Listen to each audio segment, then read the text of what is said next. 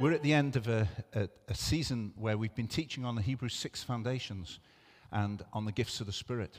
And we would love you if you have not tagged into that. Go online, go onto our YouTube channel, uh, the Community Church Online, and find those videos. Find that teaching, which is designed not just to occupy a few Sundays, but but to change our lives together. It's important that we realize that because we're actually not at the end of a series, but at the start of an adventure of putting those words into practice. If we don't do that, we're like what the, we find in the Bible. The warning is to those who are hearers of the word and not doers. But we want to combine the hearing with faith and then action and see our lives change. And, uh, and it's important that we understand that that's why Kerry wanted us to look at certain things during the course of this year. He's our apostle, and the apostle knows how the church should grow and be built. And when the apostle comes and tells you something, let me say, we should pay attention to that. Paul wrote letters to the churches, and he didn't want them just to read and say, Yeah, good old Paul, and then carry on with their life. No, we are to be those who change in the light of the word. We want to see as, as leaders, but as our church family, us all growing in confidence. Yeah, I'm sorry. That should have been said. Kate, thank you. Thank you for subtly gathering the children up there. I did suddenly realize, was I supposed to do that? And then I think no, but I'll take the fall for it. But thanks, kids, for doing that so quietly and brilliantly and so well. See, we teach these things, and we've said not so that we might be those who, who we want to be those people who go out into the world, into the marketplace, in your family, in your workplace, in, in your communities, and you use those words so that there will be a moment where your neighbor comes out and you say, How are you doing? And they say, Actually, a bit under the weather. And you feel faith rise within you because that's part of the foundation of your life. And that you offer, Could I pray for you? Or that there's a word of knowledge or a word of wisdom towards people. It's not just so that we have those things taking place in a meeting, but we believe that it will have an impact for us in our gatherings. We're grateful for all the presence of God that we have and the gifts of God that are, are manifest, but we believe this is a time where there's going to be another level, another level of His presence, another level of a, a group of us as church and family together who come and see that exciting dynamic of the Holy Spirit breaking out inside us. To, to be anything less would just do an, be an injustice to the Word of God that talks about what the people of God should be like when they meet. We know that when Paul speaks in 1 Corinthians 14 and verse 26, he says, What then, brothers? When you come together, each one has a hymn, a lesson, a revelation, a tongue, or an interpretation, and let all things be done for building up.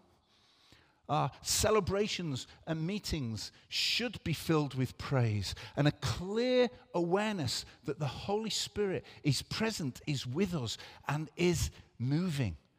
Our meetings should be like that. It's like a, there should be a thermometer, isn't it, that says, you know, I've been in a few places during COVID times, and there's been a person there with a little gun, nearly gink, and they pointed it at my forehead to see whether or not I was allowed in or not. Maybe we should have somebody there, but it's kind of a Holy Spirit temperature. Have you got hunger? Have you got thirst? Are you looking for the Lord this morning? Is there anything there? Is there any sign of life? There's got to be a pulse within us as the church. But it wasn't just to, to the Corinthian church that Paul wrote. He wrote to the Ephesians in, in, in chapter 5 and verse 18 and 20. We read these words Be filled with the Spirit. That was constant. Be filled is constant, ongoing, continuous, not just a one off moment back in 1982 where I encountered the Holy Spirit. God save us from that being, being memory uh, rose tinted spectacles of a time that was, but that God wants us as His people to be filled right now, speaking to one another with psalms, hymns, and songs from the Spirit. Sing and make music from your heart to the Lord, always giving thanks to God the Father for everything in the name of our Lord Jesus Christ. Here, Paul is echoing that which a couple of years earlier, possibly, he'd written to the, the Corinthian church. It wasn't just that church, it was something for life. And it, the same happened. They say a couple of years later, the letter to the Colossians came. And in Colossians 3 and verse 16, we read this Let the message of Christ dwell among you richly as you teach and admonish one another with all wisdom through psalms, hymns, and songs from the Spirit, singing to God with gratitude in your hearts. Let me just say a few things about that verse that's up there. It just says, the you, let the message of Christ dwell among. Actually, when I got baptized, that was the verse that somebody wrote. Or rather, that was the portion of the verse they wrote. Let the word of Christ dwell in you richly. And then it went dot, dot, dot, speech marks. It was a nice thought. I got a nice little hymnal as, as, as a token to, for me to remember. But they cut that verse short. Don't know why, but that's just what they did. I'll come to that in a moment. But when it says the you, that let the message of Christ dwell among you richly as you. It wasn't as you, John Sutton Smith, or as you, Maggie. He wrote it as you, the collective of the church. You all have a part to play. You are all to be involved. Many churches focus just on the first little bit of this message. Let the message of Christ dwell among you richly as you teach and admonish one another. And they tend to stop here. And that leads to this it leads to a pulpit preaching, usually by a solo person, oftentimes, or slightly changing them, but oftentimes by a man. And this isn't what was intended. Now, listen, we love the preaching of God's word. We love how it's opened up and it teaches and instructs us. They devoted themselves to the apostles' teaching. That's there. But Paul isn't writing and saying that's how you're going to be admonished and encouraged and taught. The scripture says, let the message of Christ dwell among you as you, as you richly, as you teach and admonish, admonish one another with all wisdom through. There was a vehicle through which that teaching and admonishment would come. And it was going to be through psalms, hymns, songs from the Spirit, speaking to God with gratitude in your hearts. It was never intended that the apostles' teaching would see meetings reduced down to a prayer, hymn, preach sandwich. Much as though there might be some good in that, that wasn't what was intended when God's people gathered. There was something far more interactive. And neither was it that there would be a room where the people, the congregation, became spectators to a platform or a stage, which happens so often, where musicians sing a song set no matter what's happening, and then we get to the word. Now, I appreciate uh, this. I am not knocking other churches, but that's not what Paul says. He says that us, Teach and admonish and encourage one another through psalms, hymns, spiritual songs from God and to God. That's the vehicle by which you and I are going to be encouraged. And he's expressed, I believe, in Ephesians and clearly in Corinthians, where Paul is directly talking about public worship.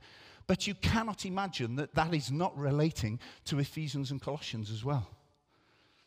You know, I don't want us ever to become a church that becomes like a concert because it'll be a poor man's concert because you'll have a better time going out there and, and into a real concert. It's more interactive than some church meetings where, to be honest, you might as well just put on YouTube for, for 15 minutes, half an hour. There's got to be a life that we, God's people, come together and the excitement of us joining together in songs. Obviously, there's leading. There needs to be some a vessel, a, a wineskin to hold that which we're expressing. But we do have to be careful. For God is seeking those who will worship Him in spirit and in truth. That was what Jesus said to the Samaritan woman, wasn't it?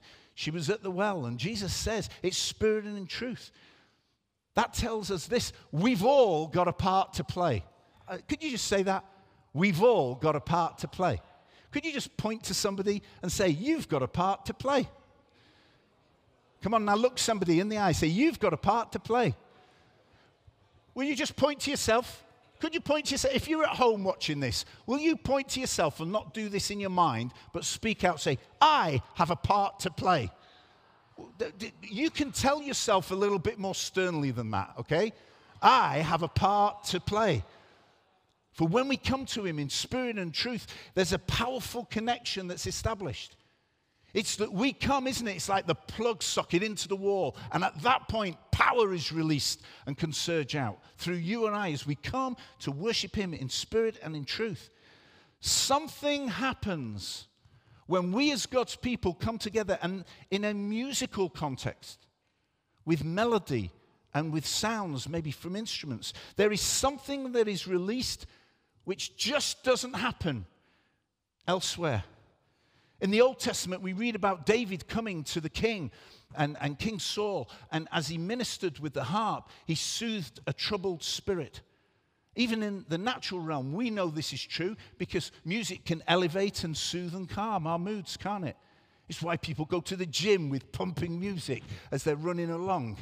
And um, why they can't just enjoy the music without running along, uh, it's a mystery to me. But if that's what you do, but you know that it affects you, you know that it can be feel good. If you put ELO, Mr. Blue Sky on, do you want, I don't care if you like it or not, that song, it makes me feel happy. That song makes me feel happy. I don't know what it does to the chemicals in my body. But music can do that. But what about music and worship and song that's to the Lord? What a dynamic that releases to me individually, but collectively when we come together. Many of David's psalms of, and, and, and they were psalms of declaration and praise, love and adoration, they were made in challenging times. In fact, most of the psalms were actually laments, and they were part lament where he was expressing his concern or his, his desperate need for breakthrough or his enemies encircling him. But his praise and his worship created something where it turned his eyes to the Lord, who was going to be his strength and his hope and his shield. He was going to be the strong tower. And it became just like later the prophet Isaiah would say in a verse that we're very familiar with in this church, in Isaiah 40, verse 31. Those who wait on the Lord shall renew their strength, mount up on wings like eagles. They'll run and not be weary. Isn't that the kind of faith that you want rather than being tired out and worn out? It's the kind of faith that God promises to his people. That's you. That as we come and as we wait on the Lord together, as we praise and worship in spirit and truth, there's a release of something. Our praise can make an impact in a spiritual realm that sees breakthrough. The lips, your lips, out of the lips of children, he's ordained praise. And that praise can silence the enemy. That praise can see something take place that it happens initially in heaven and breaks out here on earth. When you consider that the walls of Jericho, Jericho and, and, and in Joshua 6 and verse 5 in the English Standard Version, these are the words. I'm not sure if our version, if they come up, will show that. And, and it was the instruction what the people were to do. And when they make a long blast with the ram's horns, that was the priest, when you hear the sound of the trumpet, then all the people shall shout with a great shout, and the wall of the city will fall down flat. Jericho was the last city that stood between the people of God and Canaan. Its walls were so great that a chariot could ride around it.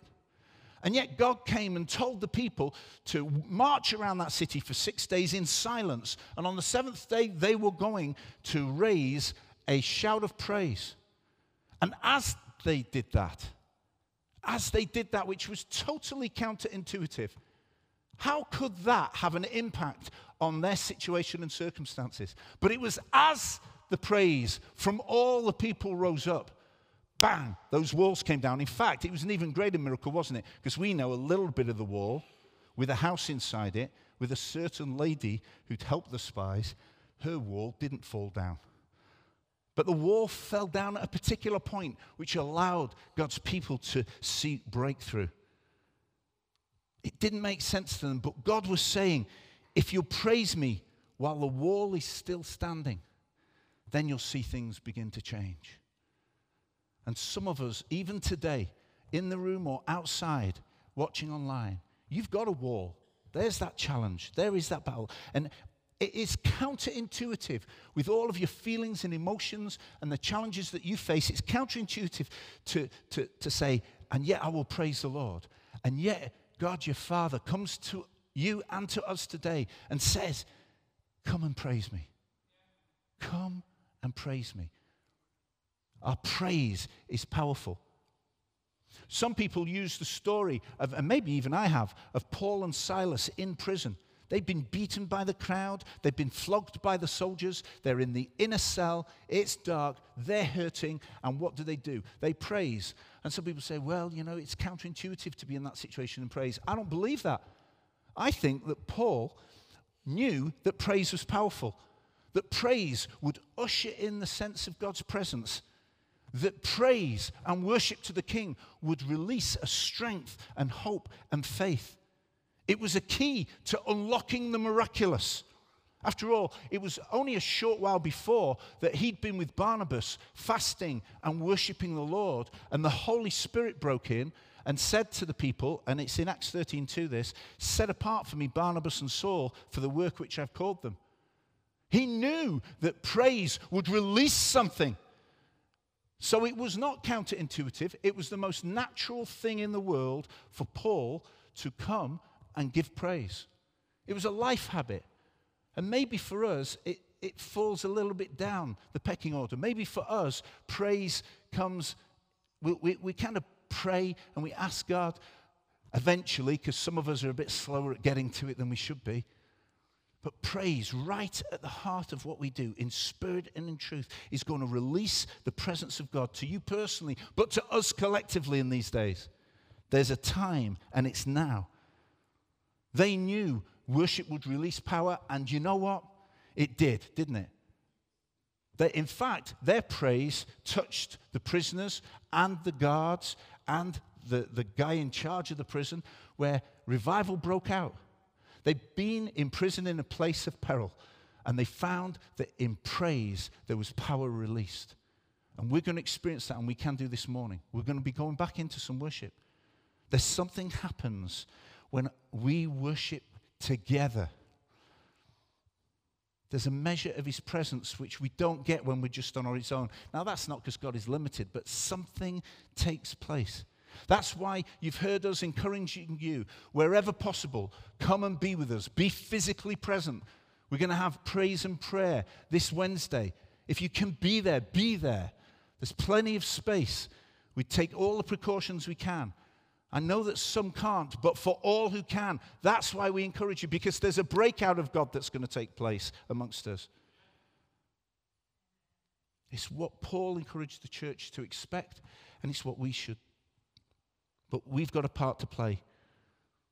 We just want to say we are in this next season in the life of the church. We're committing to be a people of the presence who press in to God's presence in worship.